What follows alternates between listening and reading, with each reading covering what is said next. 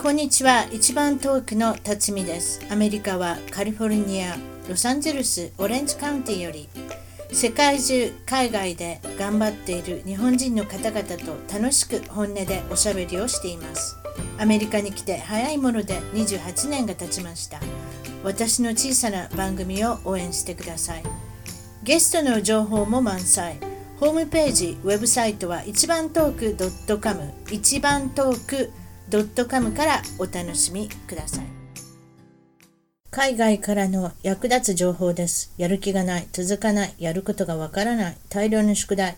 受験の不安、親のサポート方法、成績をもっと伸ばしたい。そこでスカイプを使っての家庭学習カウンセリング、フランスはパリの塾長こと、リゴ智美さん、大阪で長年進学塾、早稲田の森を経営、数々の受験生を合格に導いた必勝法、親子でストレスが本当に減りましたと大好評。海外の方は現地校と補修校の掛け持ち、また日本で受験を控えている方、要領よくできる自分に合った学習法で成績を伸ばす。今すぐともみさんとスカイプで無料親子カウンセリング。申し込みは日本、海外より LINE から、トムともみ TOM、TOMOMI、アメブロまたは Google よりオンライン親子カウンセリングともみで検索。オンライン親子カウンセリングともみで検索。詳しくは一番トーク .com 海外情報より一番トーク .com それでは今日の一番トークは海外はオーストラリア、イギリスにほぼ2年イギリスの今日はレスターより山田亜紀さんに来ていただきましたこんにちは亜紀さんこんにちは。はあのレスターい。もういきなりここで関西なまりが入ってますけれども、このレスターっていうの は、ね秋さんもそうですね、関西はい。ですね、そうです大阪ですもんね。あの、はい。レスターはなんで有名なんですかレスターは、と今はフットボール、サッカーが有名ですね。あの、岡崎慎司選手っていう日本人のはい。選手がいるんですけど、まあ、プレミアリーグで、あの、すごい活躍してて、で、はい、サッカーが有名ですね、レスターは。そその人、うろうろしてないんですか秋ちゃんに会ったことないん ですかあの日本代表もやってるしこっちのレスターでも試合してるんでこう日本とイギリス行ったり来たりしてるんですごい忙しくって、うんそその辺をうろうあろ忙しくて秋ちゃんに挨拶に来てませんか、まだ。そうまだです来か。まだ来てないですあなたも行ってないわけですね、挨拶 ね。はいややこしいあでのす試けど。合見に行ったんですけど一回あ、試合見に行ったんはいその時に一回お会いできて、うんあのすごいいい方だえったんでえす、言い方だっていうことで、い一応おしゃべりもしたんですかあしました私なんか日本人あのレスターすごい少なくってえー、嬉しいんじゃないですか、レッスンに。あはいの日本人のす方ごがいいいるいと思う。会をいただいて、本当ちょっとだ。け話せました。はい。そうですか。それで、まあ、今までおられた、そのオーストラリアもおられたし、あとイギリスにもおられるわけですけれども、こはのい国々のこの国民性、文化の違い、お国柄、どんな感じですかね。とり,、えーっととりあえずオーストラリアからいきましょうか。はい。オーストラリアは、まあ、私が一番最初に、あの、行った国なんで、うんもう外人ってみんな、こう、あの、フレンドリーで、なんか勢いあるんかなっていうイメージはあったんですけど、本当にそのイメージ通りの人がすごい多くて、うん。で、なんか結構、まあ時間とかあんまり気にせずスローに流れてる感じやし、うん。まあ国民性はすごいのんきで、うんなんかすごいフレンドリーな人が多かったですね。オーストラリアはね。あ、ノンキ、はいまあ、ノンキもなんかそんな感じですね。なんか、 はいなんかどどうにかなるわみたいな感じじゃなあいんでますりか。ちっちゃいことを気にせえへんみたいな感じですね。いやもともとオーストラリアっていうのはあるでしょだからイギリスとかの はい。囚人の人があれで しょそうですね。勝手にいはい行けって言われてそこで国建てた国でしょ確かな、はい。そうですね。イギリスのうち混ざった人がいっぱいいるみたいですね。そうですよねだからこう楽天的っていうか ねどっちかっていうとねどうにかなるわみたいな感じですよねそうですね。あとやっぱあのスポーツのイメージでいくとなんかラグビーとかねそうですなねんかちょっ。ラグビーもやし、クリケットとか、スポーツは全般的に結構強いですよね。野球も強いの私の好きな野球も結構強いんですよあそうなんですかあそこはい、えーオーストラそうなんリやアからはい、あとイギリスはいかがですかイギリスは、まあ、オーストラリアと、まあ、結構対照的に真面目な人が多いし、あとは、すごい細かいところまで気遣いしてくれる人がすごい多いんですよね。で、ずっと喋ってます。 ずっと喋ってんのはい、ずっと喋ってます。男の人も女の人もおしゃべりが好きってこと女の人も男の人も、もうずっとおしゃべりしてますね。なんかあ、愉確か快。に確かにさ、私の友達の女の人喋り多いですねそういえばねあそうイギですリスのか人もうひたすら、なんか私、この間、あの、まあ、一人でいろんなとこよく行くんですけど、まあ、隣に、こう、夫人っていうか、マダムが4人ぐらい座ってて、はいもう、1時間、2時間、永遠にもう止まらず、一生話してました。あそうおしゃべり好きなんですねはい、紅茶飲みなが ら。はい紅。茶飲みなが らクッキー食べながらですかうーんなんかそそそういうところはあるかなあとイイギリスの人は日本に似てるって言われますよね島国そでうあでるし、すね。まあ、もちろんなんかオーストラリアも島といえば島かいやあれは大陸かあれはでかいな あれではも島って言ったらあかんなごめんなさい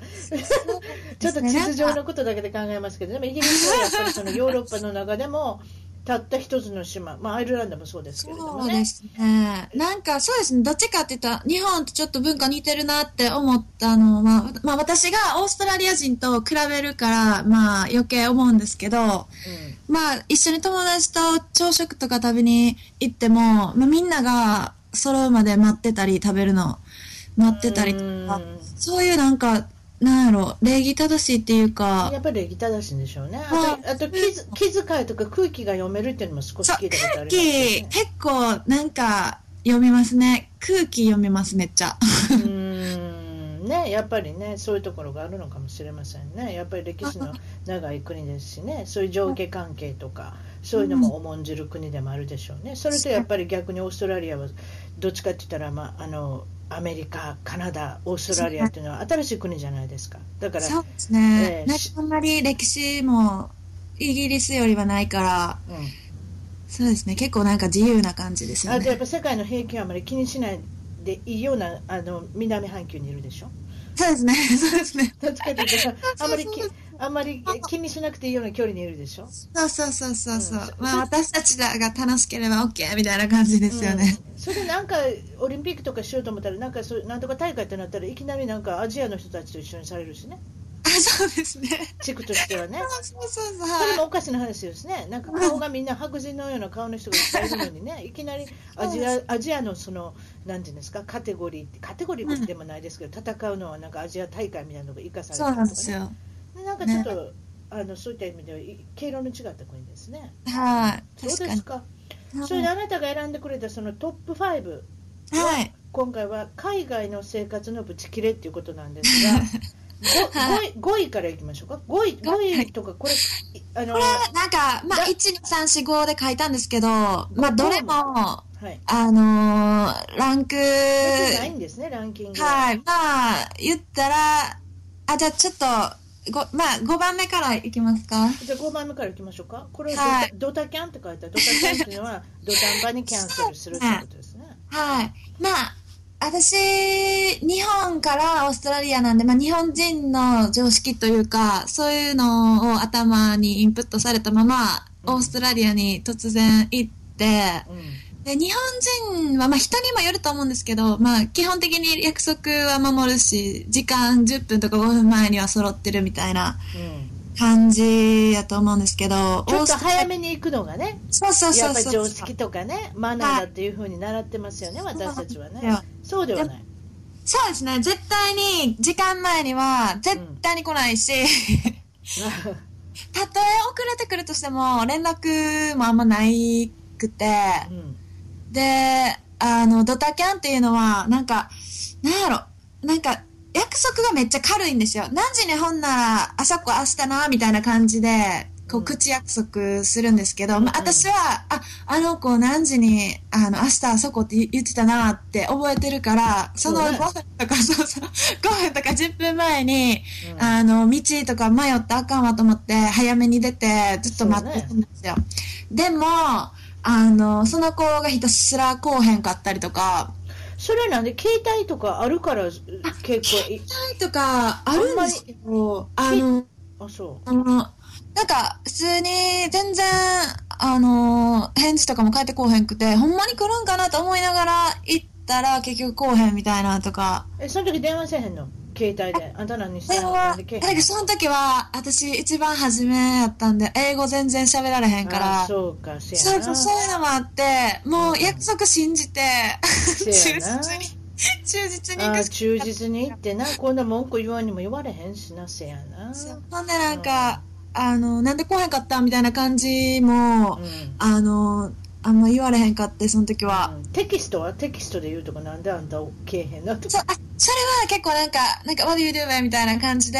うん送ったりとかはしてたんですけど、うんななかんなかか、難しいねやっぱり日本人の性格上ねなんでとかあどうしてとかっていうのね、うん聞くのもねそうですか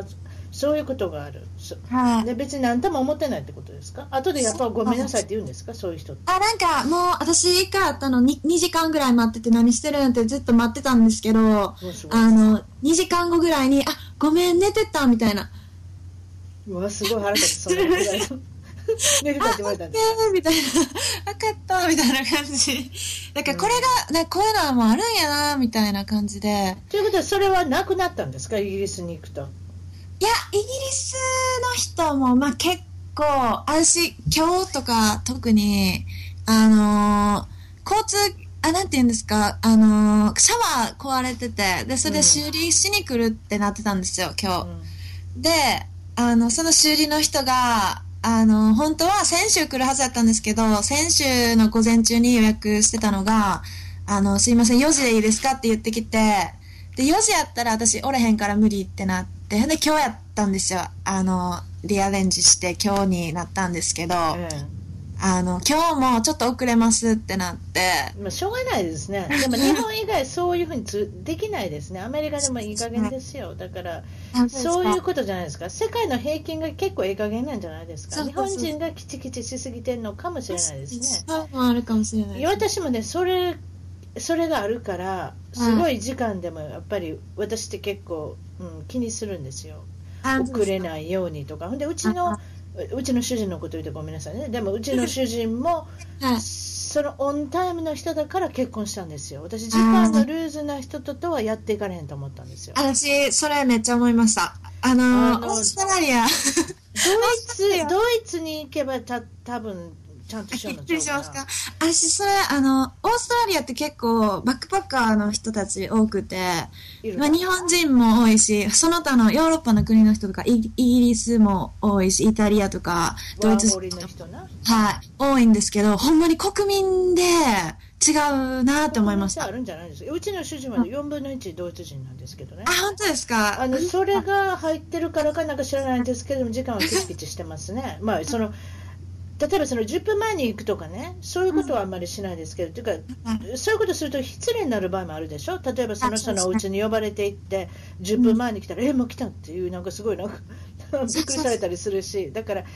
そういった都合はあの考えますけれども、やっぱりその、あんまり時間にりつあの、ね、ルーズな人ってね、あれですよ、なかなか難しいですよ。そうですよね。でも私、今ちょっと思ったんですけど、うんオーストラリアでパーティー、パーティー好きの人すごい多くて、そうねで、なんか、はい、Facebook とかでみんな招待して、うんあのうんページ作って、来てくださいね、みたいな感じで、Facebook でなんかそういうの作って、やってこうますね招待が送られてくるんですけど、あの、Facebook で7時からって書いてるんですけど、実際始まるのは9時とか10時からなんですよ。うわ、そんな遅いのそれもすごいそうなんですよ7時って書いてても絶対に7時には始まれへんし多分7時に会場とか行ったら多分主催者も来てないと思うんですけどえなんか何それ普通の家普通ホームパーティーもそうやしなんかホッケーへ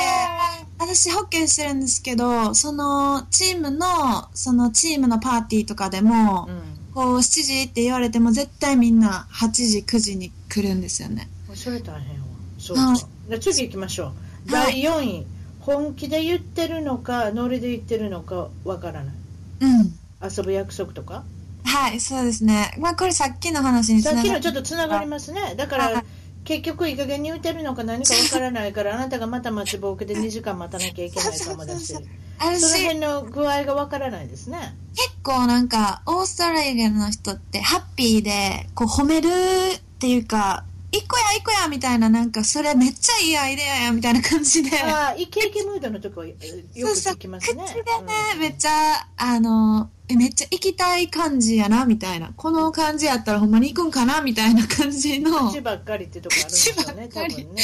そうそうそうなんかそのアイデアめっちゃすごいねみたいな感じで絶対楽しいやん行こうみたいなうんうんなってるけど、うんこう日程とかは永遠に組まへんし、相変わらずそういう感じです か。なるほどね。そうそう誰かがやってくれるやろうみたいなとこもあるのかもしれないですね。3位はホームレスがアグレッシブ、これ怖いな、どういうふうにアグレッシブになってくるんですか、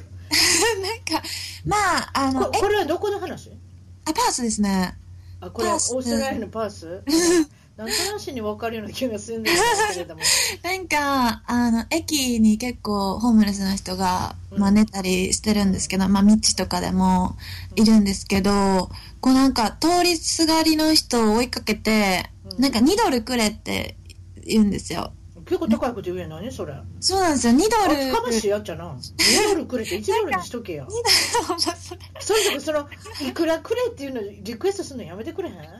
すよでなんか手差し伸べながら結構な距離を追いかけてくるっていうで小走りとかせへんかったらちょっとそれ怖いな体まで大きいそやろう終わってしうまったら結構こう喋りかけられてみたいな感じが多く男男の人でしょやっぱりこの小席っていうのは女の人あんまいないです女の人もいるんですよしかも子供が横に座ってたりとかあ子連れでそれはすごいなあいやほんまに多いですよなんかホームレスの人えでそれでパースっていうのはそんなめちゃめちゃ雪が降ったりとか寒くならないんですかそうなんですよなんかまあ外で年がら年中過ごせるしあはいはいはいはいわかりましただから気軽に小じきができるってことですねまあきそうですねだって北海道のい北海道のような人とこところとかそれとこそアメリカのこの北の方に住んでる人なんかはい相当覚悟して小じきしないと大変なことになりますよマイナス30度とかそうね20度のところで小じき勝負で大変なことになりますほよ、んまにそれ思います。なんかイギリスもめっちゃ今寒いんですけど、うん、だからパースだからできる技ですねそう、これねパーツだからできる技だと思います。うんそれで次はでも襲われたことないんでしょ、あ、ないですでね。もはい襲われたことないんでしょっていうのはおかしいですけれあでどもまあ、前からこう歩いてきて、ほんで、私電話してるふりしてスルーしようと思ってうんたんですけど、めっちゃバーって喋りかけられて、なんか、おいみたいな感じになったこともある。なんかそれすごいなあんまりやっぱりアメリカではそれはないな、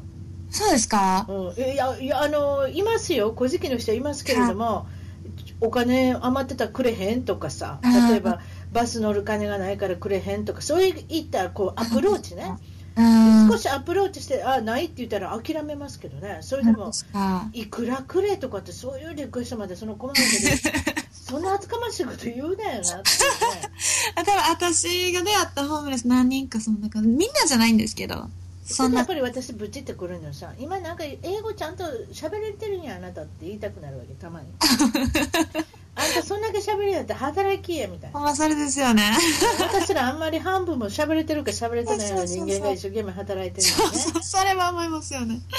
うん、あんたちょっとがちょ頑張りっていうかどうなったんよみたいなね、うんなんか諭してしまうっていうか、ちょっとうん諭してしまってもしょうがないんですけど、そんな人どうせね、言うてもしょうがないんですけど、まあ、とりあえず、次は、さつまいも、かぼちゃがホクホクしていない。そうなんですか私、これめっちゃ悲しいことで、自分にとっては。あの、私、さつまいもとかかぼちゃとかホクホク系の野菜めっちゃ好きで、いいじゃないですか、ベータカロテンがいっぱいあるんじゃない でしたっけ日本でも、あの、かぼちゃとかの煮付けとか、さつまいもとか、もうずっと美味しいですよ。なんですよ。うんいや、私も実まはあさつまいも追いかけてるんです。美味しいものがあ、見つか本る当ので。ですかなかなか難しいですね。そうで、なんか、スイートポテトっていう、あの、スイーツあるじゃないですか、日本で。あの、甘いスイートポテト。うんあさつまいもあるねにしょうゆ入れてはいそれって、あの、日本のさつまいもやからできて、オーストラリアとかやったらもう全然水っぽくって、こあうのね、アメリカもそうやねんけどね、さつまいもっていうのはね、ヤムって書いてあるねん。あ、そうなんですヤか。ムそれでね、オレンジ色してんねん。あ、そうですね。それで、それは全然味が違うねん。まあまあまそうあ、全悪い然違うんです。全然違うの。で、黄色い昔のその、昔のっていうか、あのね、や石焼き芋のあの、はい。さつまいもを見つけようと思ったら、アジアのマーケットに行かなないねんあそうですよね、やっぱり私、それで、あの中あ、ベトナムかな、ベトナム人が経営してる野菜のベジタブルマーケットがあるんですけど、そこに行って初めて求めてたのに、ちょっと近いやつ見つけたんですけど、うん、それもね季節によって美味しいのか美味しくないのかでそうちょっといまいちわからないんですけどねものすごい美味しい時もあるしねうんでもほとんど外れなんですよ、そうなんですよ。で、私、それがすごいショックで、水っぽいなうん、あぁとと。かぼちゃっていうのも最近だからかな日本のかぼちゃがジャパニーズかぼちゃとか書いてあるんですよ、え、そうなんですかうん、それが売れ始めてきて例の言う例のニュージーランドから来るかぼちゃっていうのは美味しいんですねあれ日本でもニュあージそうーランドから来てるんですよ確かあ、そうなんですだからね。その栽培法を真似てカリフォルニアで作ってるのか知らないですけれども最近の日本のかぼちゃっていうジャパニーズかぼちゃって書いてあるのは美味しいですよこっちではあ、本当ですかいいですね。なんか、その、イギリスもあんまり、さつまいもとかぼちゃ、みずみずしすぎて、理想じゃないんですけど、それがちょっと悲しいです。やっぱりアジア人が少ないからでしょうねそうですね。多分そうだと思いますねだからこっちでも野菜売り場見てもまだわけのわからない野菜ってありますねあ多あ分ります、あります、結私。構ねこれなぜ食べてはんねやろうってでも買うにも買ったとてね怖いじゃないですかでそうなんですよ。そう野菜売り場でググったりしてねそそんな難しいことしないじゃないですかそうわざわざ なんか料理法を同じことしてます。これなんやろうって言って。これなのっていうのは結構ありますよねだから逆に言えば私たちが食べてる例えばそのえのきだけとか見てもこれなんやろみたいなねそうなんです。それとか、しいたけとかっていうのも、結構あれはカリフォルニアではし、しいたけとか言うてね、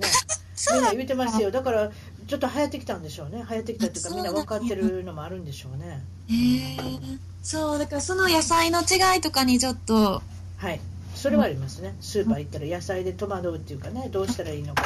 で、買ってみたも、でも買っても見るじゃないですか。そんな高いもんじゃないです、野菜。そうですね。うん。たかが損しても200円とかでしょ。そうそうそう。まあいいじゃないですかっていうところですよね。ええそうですね。そうですか、それで一番初めに言ってくれた、これ、時間にルーズ、約束にルーズ、さっきのおしゃべりしていただいたのと、まあはいみたいな感じなんですけれども、まあ、それはやっぱり総合的に言うと、日本人が一番時間を守るんではないかっていう感想そではありうでますすよね。まあ、さっき言ってたのは、まあ、オーストラリア人とか、まあ、結構外人みたいな感じなんですけど、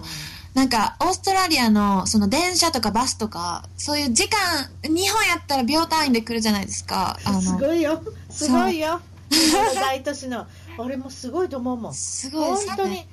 30秒も間違えへんのんちゃう、そわうかならんんで、でどすうよなってんのかわからんねん、もうもう行くたんびに私感心させられないっていうかうんアメリカが慣れてしまったからアメリカなんかもうけえへんけえへんそう、全然こうやって、私、うんまあ別に来おへんのは、まあいろいろ事情があって遅れてんねやな、みたいな感じで、待ってたら来るやろ、みたいな感じなんですけど、あの、2分前とかにバスとか、あの、え、まだ時間ちゃうのにもう行ってもうたやんみたいな感じ。それも困るなそうなんですよ、あるんです。私、動物園行って、ほんで帰りに、あ、あと2分あるし、あの、行けるわ、と思ってて、いやでそれは困る なそうそうそう。それで歩いてたら目の前に自分の必要な、乗る必要があるバスの番号の、あ、番号のバスがピーって前通ってって、え、うん今の私乗るやつやんなって思って、 で、えって確認したらもう行ってもうたやんみたいな。で、次、それ1時間に1本しかなかったやつで、いやー遅れんのは分かるけそどうその1時間しか1本しかなかったらもうちょっと考えやそうなんです。びっくりしました。あの友達と、えー、みたいな。でまた1時間待ったそうそう、コロンビア人の子がその時いたんですけど、コロンビアでも早めに行くのはありえへんらしくて。あんまりそれ聞いた ことない早めに着いたからって早めに出るってそんなもんそれは時間まで待たなきでゃやもん、ねそれは、それがまずちょっと1年目。ああそれはイライラするわ、そうですか、それでまあ、おしゃべり聞いてると、やはりオーストラリアの方が長いことおられるんですね、イギリスはまだ何ヶ月って感じイギリススはまだ2ヶ月で、そうですね、パースにおられた時の方が長いです、そうですね、パース18ヶ月ぐらいいたうんんで。それで失敗談も一つあるっておっしゃってくれたんですけれどもはい、何を失敗されたんですか、なんか、まあ、私が、その、海外の、こう、常識っていうか、感覚がまだ全然わからなかったっていうのがあはいあの原因なんですけど、はい普通にその、まあ、私ホッケーししててそのチームで結構こう食事会行ったりパーティー行ったりみたいな催し事がたくさんあってはいでなんかその1個目は あのじゃあ明日いつもなんか結構こう明日とか明後日とか結構急なんですよあの報告が明後日どこどこ行くからみたいな感じ。おはいはいよくあるパターンはい。で、試合の後とかで、こうみんな服、そのユニフォーム着替えて、私服に着替えていくみたいなノリだったんですけど、うんあのーまあ、行って、みんなどんな格好してくるとかも全然想像できへんかったけど、例のあ言うドレスコードってやつですねそうなんですよ。で、なんか、あのー普通にドレスアップしてきたらいいよみたいな感じで軽く言われたんですけど、ドレスアップって、こう、私の頭の中では結構ドレスアップってめっちゃドレス着るみたいな。感じあで、思ーって、それでそんなんで行ったんですか私、 まあでもそんなドレスも持ってなかったんで、自分の日本から持ってきたやつの中で一番ちょっといけてる。一番一丁裏のやつ来たんです 一か番いけてるやつキラ一キ丁裏のやつ来たらラ。スパンコールとかついてるやあつ。スパンコールラメラメラメしそうもそうの来たらだから来て、それでどそううなでのなんかヒールもまあ入って、まあ、うんこれやったらちょっと受けへん程度ででも見た目上品やなみたいな感じで自分的にはこの前日にちゃんと考えてこれいけるなみたいな感じでうん思ってたんですけど実際行ってみたらこうオーストラリア人の人って結構ファッションあんま興味ないんかわからないんですけど結構みんな同じような感じでこうそんななんか張り切ってなくって結構カジュアルだったんですよめっちゃ。まあ皆さんワンピースくらいしか着てないわけねそうなんですよ。だからもうで全あ部なたが結局浮いてしまった私がもうめっちゃ浮いて、あめーっいちゃやでもね入ってるあやん。のこのドレスコードでもももちろんそのドレスコードを言うてくるあのパーティーもいっぱいありますけれどもああねりまどすれぐらいのタキシードは着ないでいいですけれどもスそうーツとタイは着てくださいとかなんかそういうふうな目安が書いてあるパーティーもいっぱいありますけれども、そうなんあでなたがおっしゃったそのドレスダウンの場合とす。うん。ドレスアップしすぎの場合ねそうですね。どっちがマシかって言ったあらドレスアップしすぎの方がマシじゃないですか。まあでもどっちかというと、そうなんですよ。私迷って、あの、一人だだとけめ思うんっでちすゃ、私はね。そうそう、うん一人だけちょっと、あれやった、あれやなって。確かに浮くかもですけれども、これが例えばジャージと B さんかなんかで現れたらね、大変なことになってたと思うんです。そうですね。だから、それは間違ったことではないと思いますよ、そのドレスアップしすぎの方がまだましであるということはそうですね、私、それこそロングドレスとかのね、そういったあのクリスマスパーティーとかそういうのよく呼ばれますけれども、うん。あの飾りすぎの方がまだましです、飾り足らないより も。そまあ確かに。ね、そういうふうに考えておきましょう。うんそうですか。さ先ほどから関西弁、大阪弁が聞かれてるんですけれども、大阪の出身ってことですね。はい。それで大阪の頃何市でしたっけ？えっ、と、高石市ってところです。そうね。それ、はその最寄りの 最寄りの駅って私も大阪の人なんでわかるんで、最寄りの駅がなんと南海線のキャラ橋小っていう名山前。っ世紀。そうです。めっちゃま、まあマイナーっていうか単線なんですけど。ていうか、そはれいかカタカナで書かなあかんようなあれですね。はい。かでも漢字があるんですね。キャラ橋という。キャラってどう書くでは、えっと、人弁に加えるで、加えーる、そして、それでキャーですか。はい。で、ララはは、あの、ラ、な、なんの、羅針盤の羅羅針盤のラ、ほう橋ブリッジの、それでキャラ橋っていうのキャラ橋はいはい珍しい名前のとこですねはでもちろんあれですよね先週弁ですねその辺ね堺市のいね近所ですね高石って言ってそうですね。私のお母さんが泉さんの出身で、あ出た泉さん ので、お父さんは西成なんですけど、おあ二人それもすごい二人とも結構もうガンガン大阪弁で、うん特にお母さんは、こう、まあ、あんまり綺麗じゃない大阪弁。あのね女性が喋ったらびっくりしま私 ね大学のあのお友達ですごくなんかね泉さんの女の子い たんですよ行く行くんけとか行くんけって行くんけやるんけってねうん何々やってたんやしとか言うそうやるんけ行くんけにはちょっとびっくりしましたねやっぱりこのだんじりが伝わってきましたね岸和田の、そうですね、だんじり。えーあの辺死人が出るじゃないですか、はいだんじりのお祭りもうでだんそじれでり引いてました。もう学校も休むし大変なことになったんですよだんもうじりの人命はがけでやってますからね、み んな命がそうでしょ一人二人死ぬんでしょもう本当に、もうこの祭りでもし、まあ、大怪我なり、まあ、亡くなった方ももちろんいるんですけど、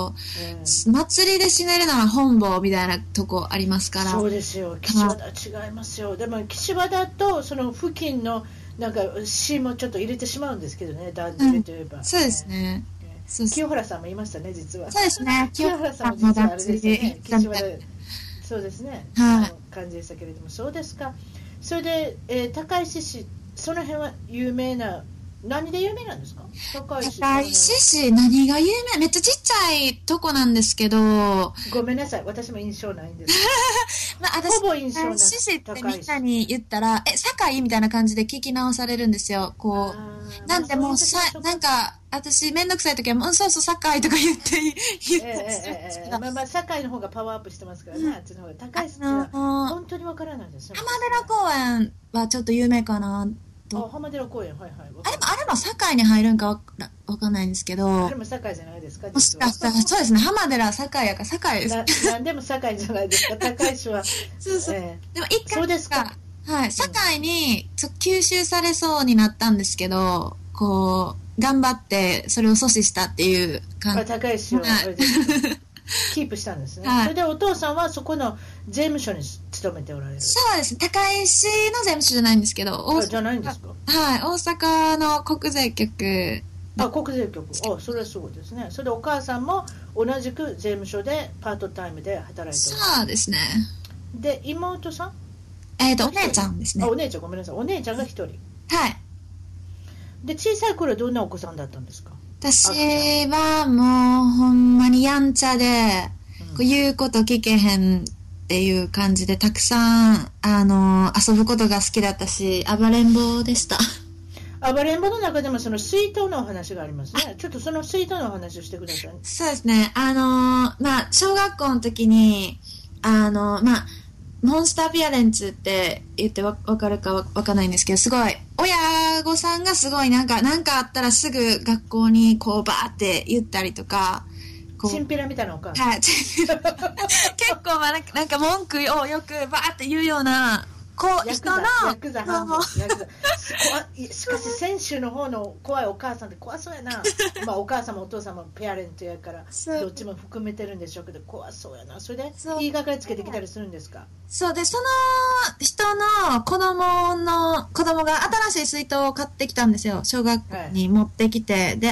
私に、ちょっとそこの水筒取ってくれへんみたいな感じで言,、はいはい言ってきたから、私はもう、あの、何の悪気もなく、こう、5メートルぐらい離れてたし、まあ、な投げ5メちょっと待って5メーターとそれもどう距離ありますねなんか、小学校へちょっと、なんか、うん、あんまり考えてなくて、うんで、行くでーとか言って、思いっきり投げ そたんれですよ。は思いっきりですよほんでそそれのはすごい新わ品の皿の水筒がめっちゃへこんでしまああよう受け取らんかったんかあなたもものすごい投げたんじゃないですか、うんうそうですね結構まあでも わかんないでなんかあその速速度かける水筒の重さでやっそうたそうそうそうそう結構早かったと思うんですよねで向こうもまあちょっとええみたいになっててほんででへへこへこんでどうなったのこんででその時私何もあんまり悪気もなかったしあんまり考えてなくってあごめんごめんみたいな感じでその水筒が皿っていうのも知らんかったんでまあそれでお母さんが怒ってきたんですそうかそうそう、向こあのお父さんおの、母さん近所に住んでたんで、あの、なんか、お母さんとその子が家に来て、あこれどうするのそのどないしてくれ新しいどど人うしへこまされたんやけど、どうどうしてくれるのみたいな感じでどう来て。してくれるのってそんなん弁償制ってことそうですね。で、私のお母さそんうは知らなかったんで、えってなって、すいません、とか言って、新しいの、私のために買って弁償してくださいました。 結局弁償したんはい。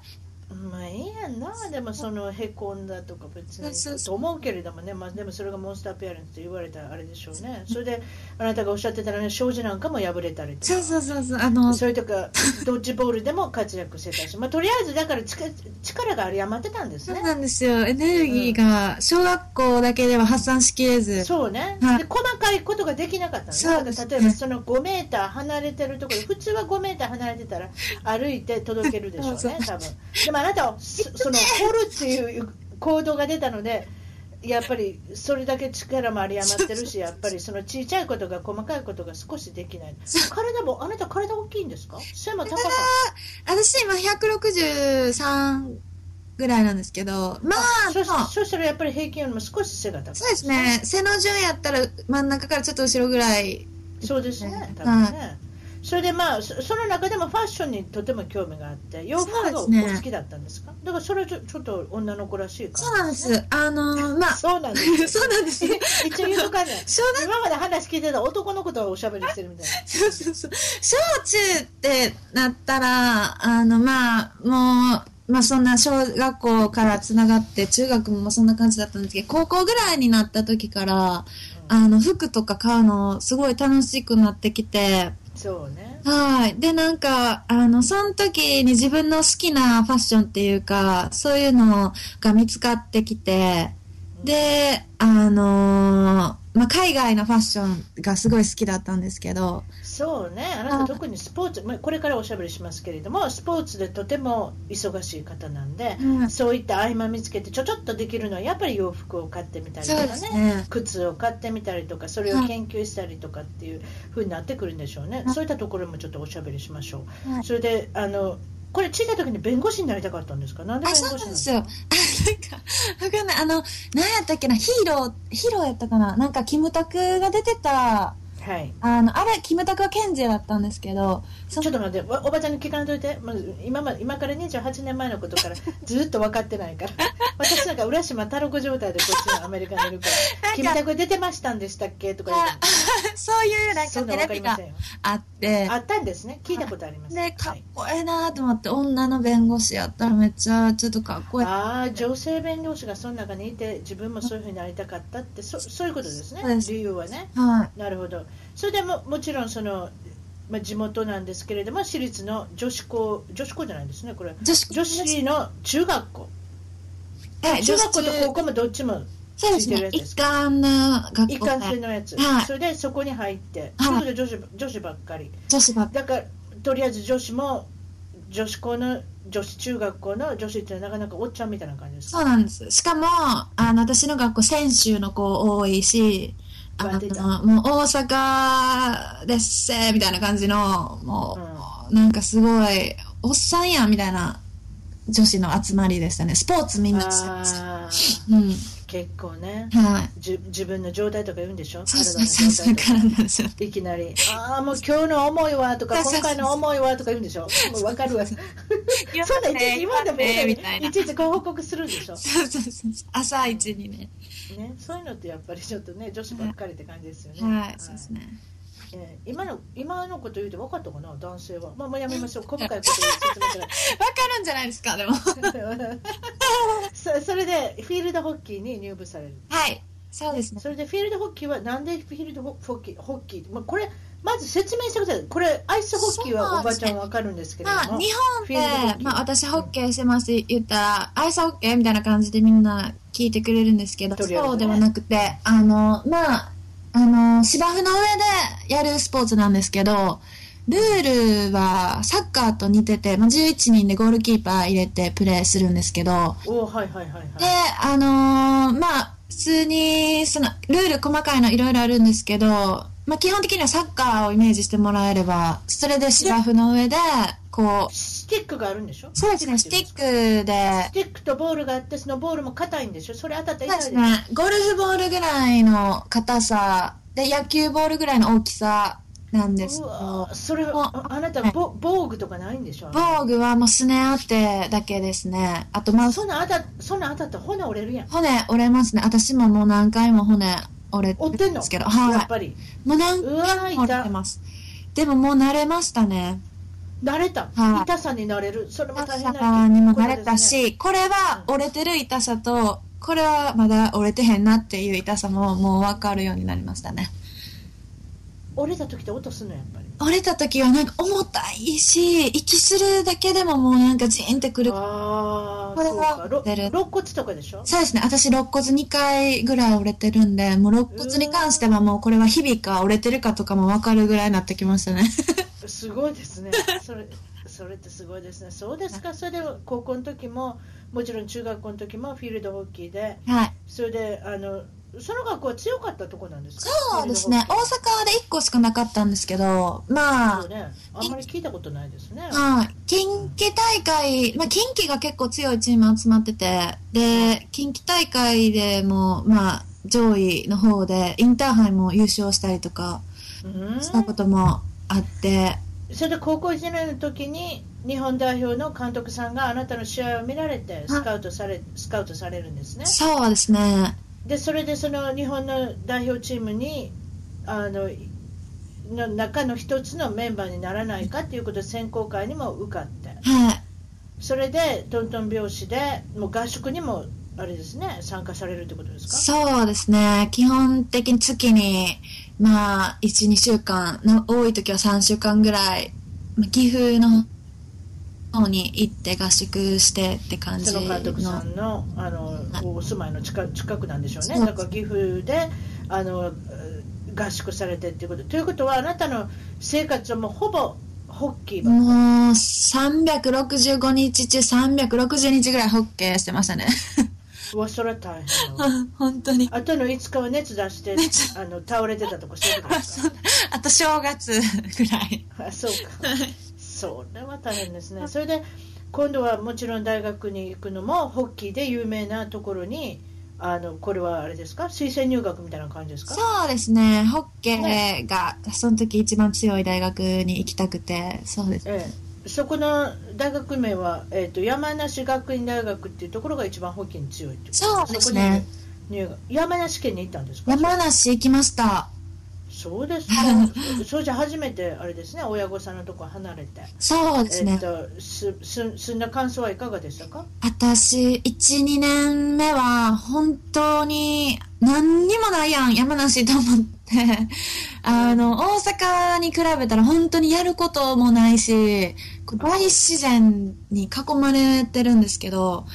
あほんならぶどぶどうでも食べといたらそうなんでですそこもそうなんですその通りで本当に桃とぶどうといちご狩り何回行ったことかっていうぐらやいっぱりやっぱりそうなん ですやることなかフっルたーツ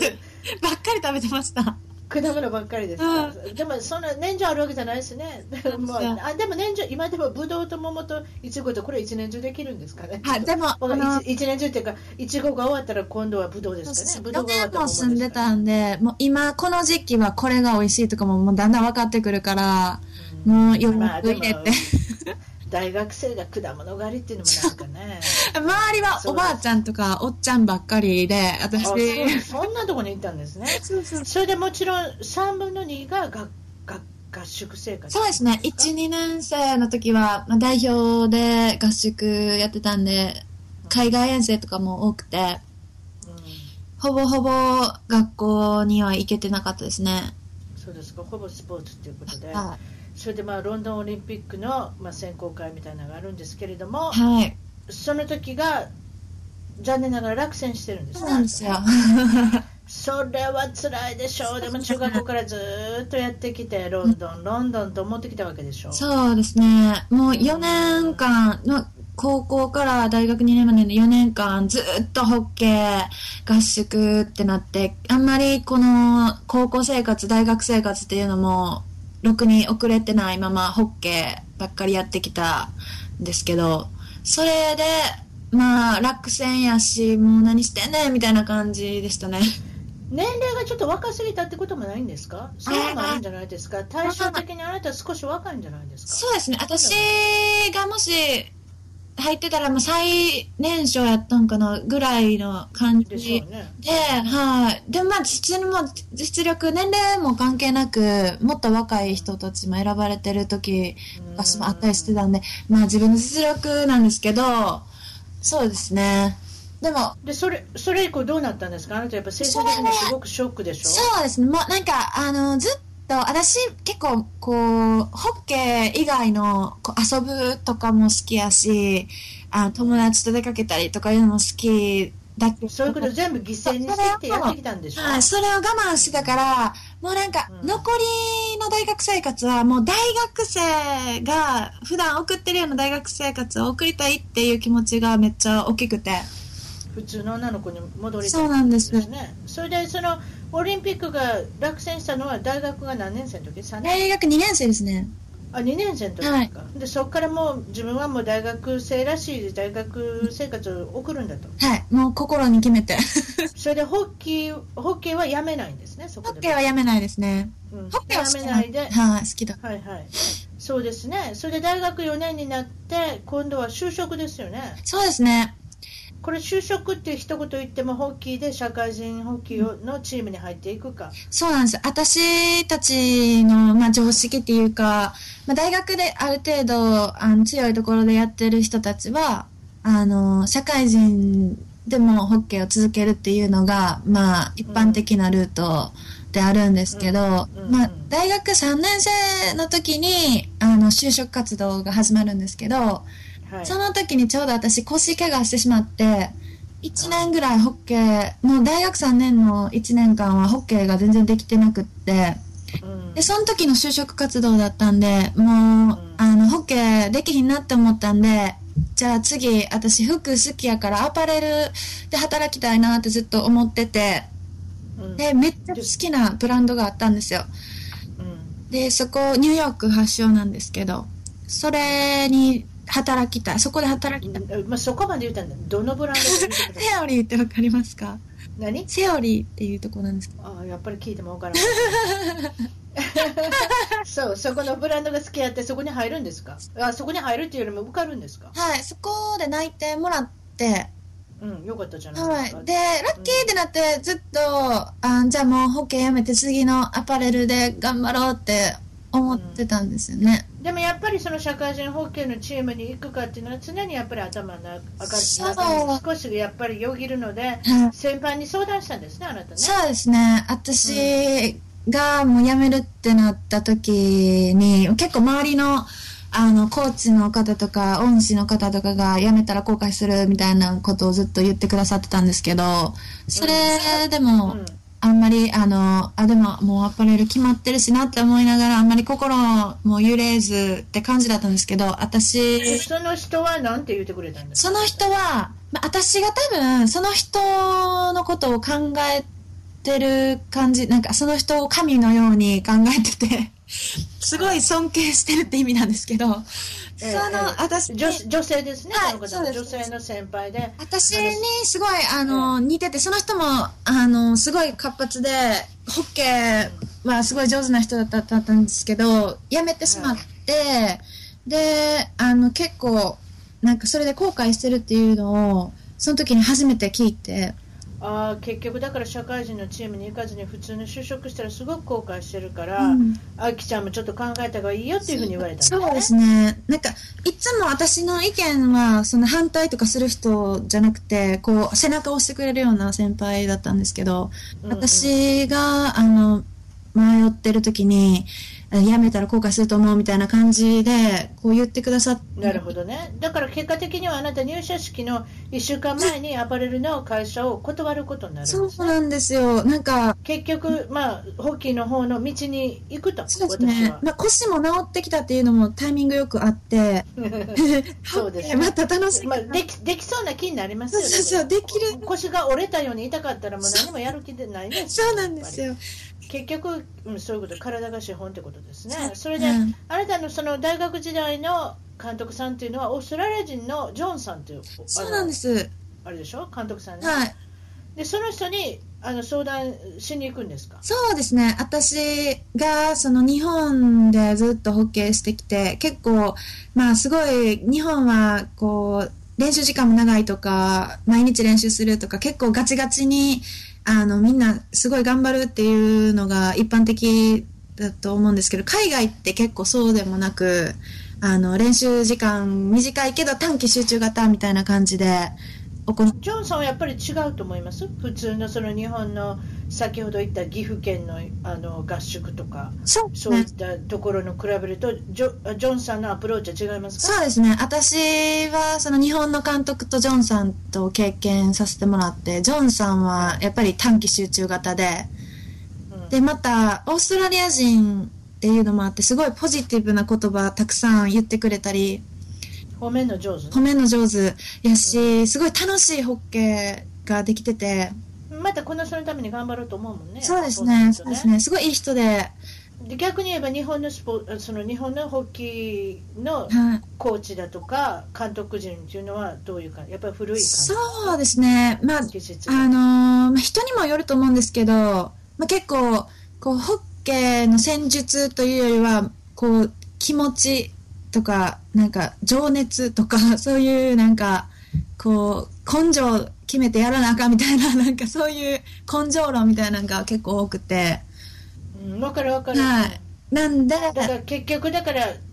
褒めることもたまにあるけど、うんあんまりないってことないですねなんかもう叱って頑張らせるっていうようなそういうこと感じねだけど結構私の性格やったら自信なくなっていくんですよ怒られると。いやあなただけじゃないですほとんどのやっぱり皆さんはそうだと思いますよやっぱり、はいそのアメリカ人でもそうですけど西洋人の人、まあ、どこの人でもそうですけれども日本人以外の人ってことにしましょうか、はいあアジア人の傾向としてはありますけどね、うんでもその西洋人の人はどっちかって言ったら悪いニュースを持ってくる場合は必ずいいニュースを持ってきてですね。それと噛み合わせてうん人を褒めてから、そう。そのあの反省点もあると、うん。そういうふうな言い方しますけれども日本の人とやってるとうん、監督さん、コーチ陣は反省の色ばっかりです。そうですどっね。ちかっていうとなんか、いいとこなんで僕はたちは、うんあんまり言わないというような感じですね。そうそうするとなかなか難しいですね。そうですねあ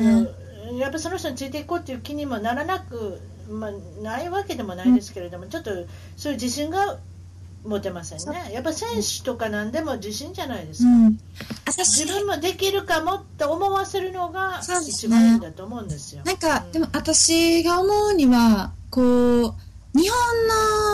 あの、監督さんとかは、あんまり褒めないけど、あの、いい、あいいところはあんま言わないけど、悪いところを言うんですけど、あの、結局、その頑張ってる子を、こう、しっかり見てるっていうのはあると思うんですよ。で、外国の人はいいところも言うし、悪いところも言うけど、結局、なんか、その日常生活とかあんまり頑張ってなくても、うまかったら出すみたいなとこもあって、なんか、なるほどねそう、私生活とかそういうなんか深いところまで見てるのは多分、日本人あ監なるほ督どさん、ね。はいで情もすごいあるとうんうん思ううんんですよ、うんでも、努力家はい、努力ね、家そういとっかたそういう人にのをは評価してくれるわかるわかる。けど外国の人はすごい褒めてあいい感じかなって思いきやこう全然私生活ちゃんとできてなくてもその人より上手い人がいたらそっち出すみたいなそういうことですね。今誰が旬かってこと。そうですねその感じとだからかそれの感じですうんね。実力社会って思うとやっぱり外国の方が実力あったら出れるそうですね、努力家を認めるのは日本人そうですからねどっちかといったら、そういう今が旬、今できる、今頑張ってるみたいな、そういうそういうことですそうですねねそうですか、それでまあもちろんそのジョンさんに、監督さんに相談していって、うんあの、海外でもできるっていうことを分かるわけですけれども、それで英語もできないですけれども、いきなりオーストラリアのパースに行ってみることにするんですよそうですね。もう全く英語できなくって。うんやっぱりそのオリンピックのメダル取ってる人っていうのは海外生活してる人いっぱいいますからねそうですね。だから日本人だっていうことで日本人としてそのオリンピックは出ますけれども実際問題はどこにいるって言ったらフロリダにいたりカリフォルニアにいたりなんかいろいろしませんそうですねオーストラリアのメルボルンにいたり確かにだからそういっただからことはたあなたが今ややろうとしてるっていうか今やってることと一緒ですよねその海外に出てプレーをして。うんそれでオーストラリアに来たんですけれども、もちろん英語できないけれども、方形だけ分かってますからね、やり方分かってますけど、いかがでしたか、オーストラリアのこの練習の感じとか、日本みたいに長いことやってるのかとか、あどどんな感じですか、そのバランス、普通の生活とのバランス。えっ、と、まずは、あの、ホッケーの練習は週に2回で、で、一回、週に1回土日、あ、土曜日に試合があるっていうだけなんで、トータル週に3回ホッケーするだけなんですね。日本だった場合ぐらい日本は週に6回、6日、6日、うわ 1日オフあるぐらいで、ほぼほぼどのチームも毎日ホッケーしてる状態で、で、でも少なかったら少なかっただけでこう集中できるし、そうですそねのホッキーがあのできることに対して感謝をするっていうか、ありがたいとそういなんうですよか。でコート頑張ろうっていう気になるじゃないですか、あんまりだらだら毎日やるそうなんですよ。コート使える時間も決まってるし、こう本当にこの時間だけでどう修正するかみたいな感じが常にあるんで、結構こう質の高い練習ができますね。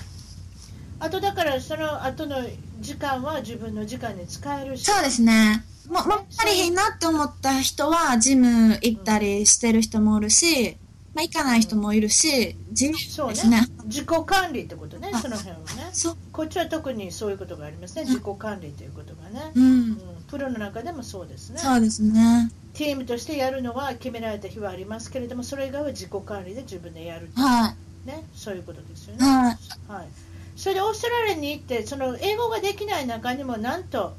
彼氏が見 つかるそうなんです。これはどういうこと、なんかバスかなんか負けたんでしたっけ私が英語できなかったからこそ出会った人と言っても過言ではないんですけど、ということで誰、あなたを助けてくれる人がいるんですね。私、まあ、パース、さっきも言ったんですけど、電車とか来ないとか、いきなり電車が止まって今日は動かないとか、そういうなんか、えみたいなことが、予想できないことがあるんですけど、まあ、それで私が乗る電車が今日はもう動いてませんってなってて、アナウンスでバス、あの、運行してるんでそっち取ってくださいみたいな感じのアナウンスがずっと流れてたんですけど、私は英語わからないんでずっとホームで待ってたんですよ。電車来るのも。で、あわからないからね。でも周り見たら誰ももおらんなってなって怖いけど駅員さんにちょっと聞いてみようってなって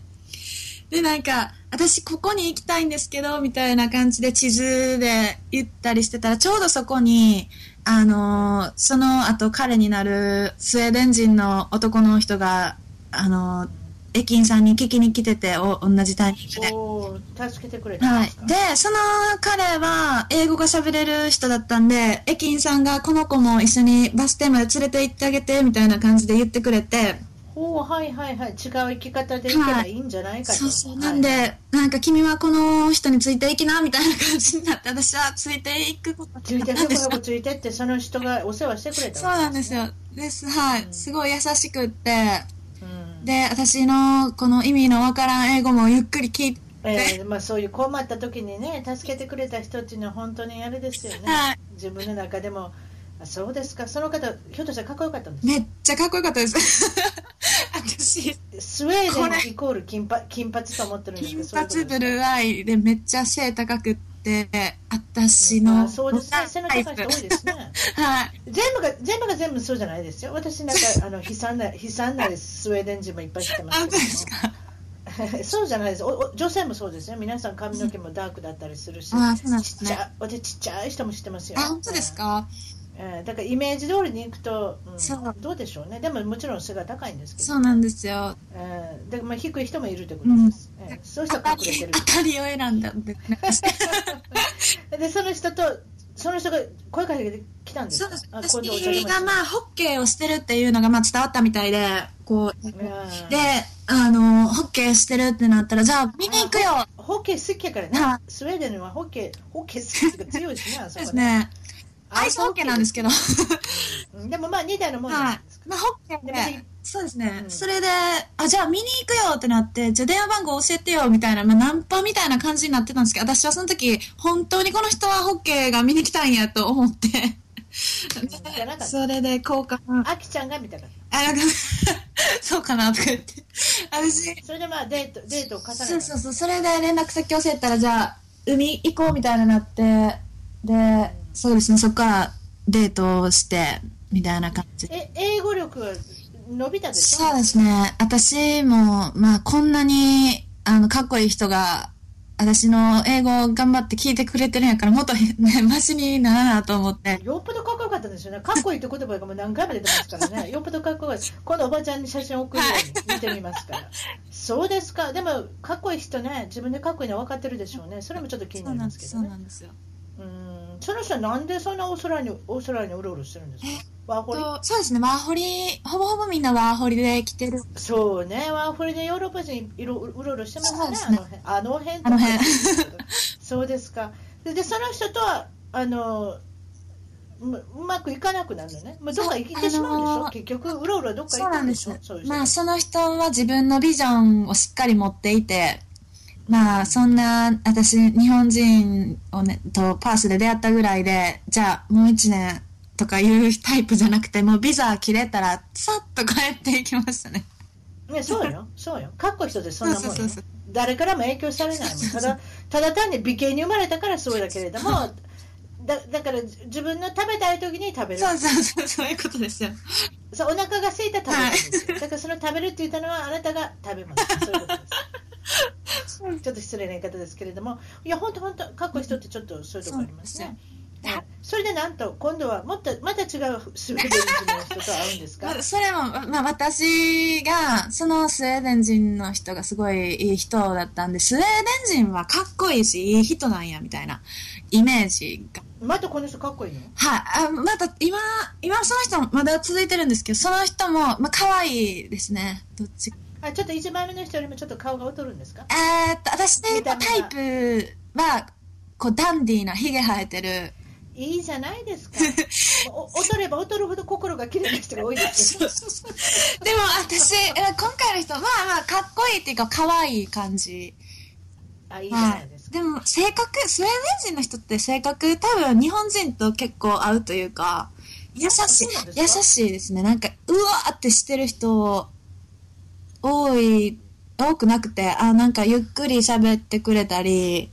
こう、なんか、いい、優しい子、あやっぱりああそこって社会保障とかしっかりしてるからじゃないの そう心に余裕。自分が自分が頑張らなくてもこ政府が何かしてくれるみたいなのがあるじゃないですか それもあるかもしれないですね。なんか絶対そうです 余裕があるよ。そうですよだから落ち着いて余裕があるんですそうそうそうよだから自分が頑張らなくても、まあだ大丈夫よみたいななんか保証されてるっていうところあるんじゃない私のイメージ、ね結構、、ごめんなさ誠い実な、誠実、まあ、では、スウェーデンスウェーデンの人が聞いてたらそんなんじゃない ってませんけれども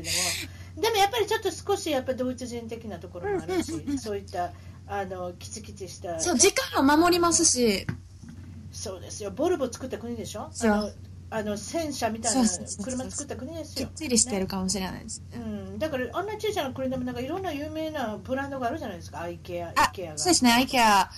H&M が、H&M がそそうう、でし本ょ当にそうですね。それでボルボもあるでしそうょ、あともう一つなんかこれサブとかもありましたよね、サブはちょっと撤退しましたなけんど、か、品があるなって思いました、私。うーんでその人とは今続いてる、はい。え何あなたスウェーデン人だけを募集してるわけじゃないんです か、なんかたまたま、他にも、まあ、恋人ではないけ ど、あの、普通に、子友達になったりとか、フランスの人とか、ドイツの人とか、友達とか結構多いんですけど、なんか、うんスウェーデンはやっぱなんか自分の中で違うな、みたいなあって、 わからへんけど、うんそれそうですか、英語もできるしね、なんかニコニコして赤くなって今おしゃべりしてるのが目 に見えますね。そうなん特にそれで、まあ、その人も遠距離恋愛になってしまうんですね、結局スウェーデンに帰ってしまうんですね。そうです。私、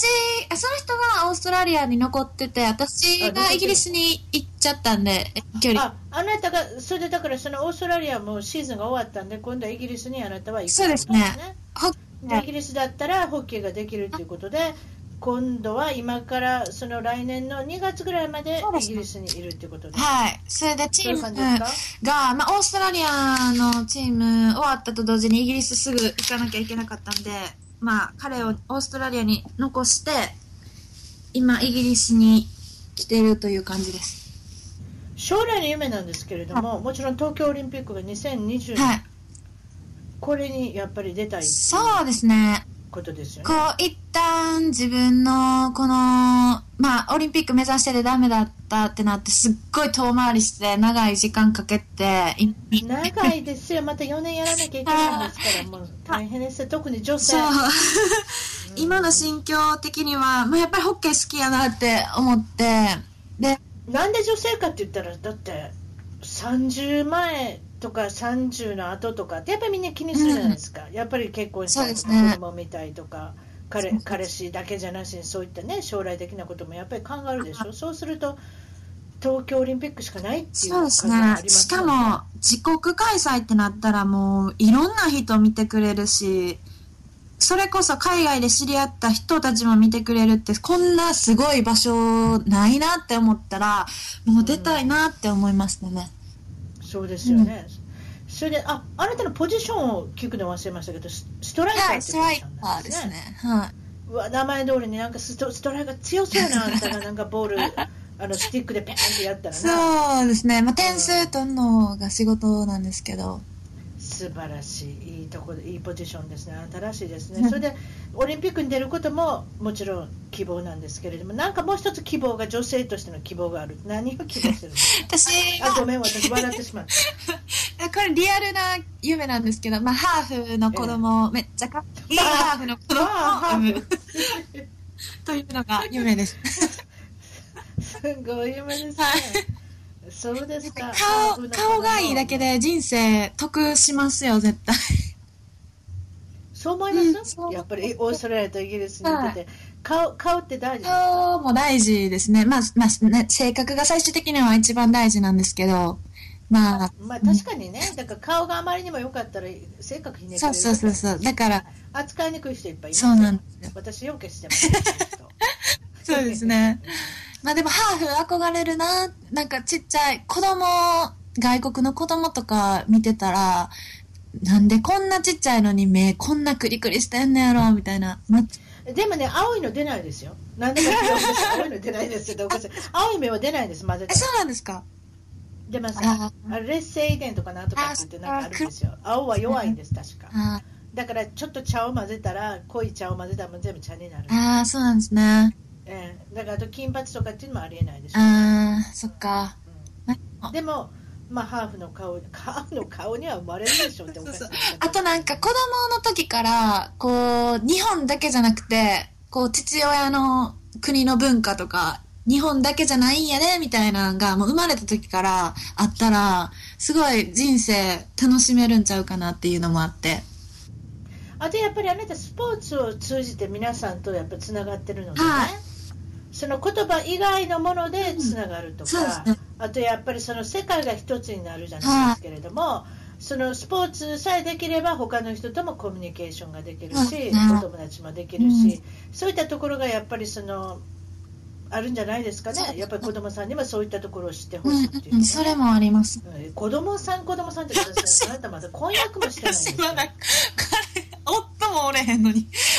夫どころかもう婚約者とかそういうねそういうの もそういうのもそういうそういうのもいなあいれですけれどもうんまだお若いですからね、まあ、とりあえずはそのオリンピックのことをめ目指すということで今その遠距離恋愛をされてるっていうことで、はいまあ、その方ともねこれこれからどうなるか分かりませんけれどそうもですね。あのその人も日本に一回来てくれるといいですねそうですね。私あなたの国が、に絶はい、スウェーデンに行くんで、まあ、あと4日ぐらいしたら。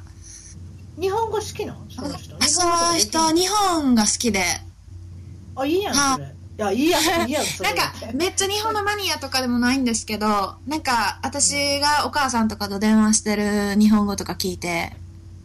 なんわかか、るかわいいみたいな、なんか、めめ it's very cute みたいな、キュートってな、え、日本語でなんて言うのとか、そういう興味あるみたいな。おー、そしたら、俺違う、日本なんか一緒に行ったら、結構覚えはる人なんだそうです。ね、多分。うなんか、うん多分そう思うけど日本語のアプリとか、携帯で撮って練習したりしてました。うんその人、あれ、歌を歌わせた上手あ、歌、うまいです ね。あ、その人できるかも本当ですかああのね、音から入るから。あ私今まで見てる人で、はいその日本語上手におしゃべりしとって、歌うまい。あ、そう、お、あと、あと楽器が上手。あ、そうなん、ダンスとか上手ですけどね。あそういう、だから音感のいい人とか、そういう音から入っていくもんやから、あそれのをいくら学歴があってもその日本語ができるとか語学っていうのは全然違うあね、本当言語はそうですよね。センスみたいなだ。からその人センス特にやっぱスウェーデンの人ってほらもともと英語とか何カ国語ぐらい2カ国3カ国とかそうですね。え英語もネイティブ並みやし、スウェーデン語ももちろんやし。はい、そうですねね。だからもう一つぐらい覚えますよ、もう一つぐらいもう一つぐらいそうね1回ぐらい絶対日本語を覚えると思うんですけど、そうですか、今日はお忙しい中、どうもありがとうございまこちらこそどうもあしりがとうございます。た。楽しかったであす。はい、そんな感じです。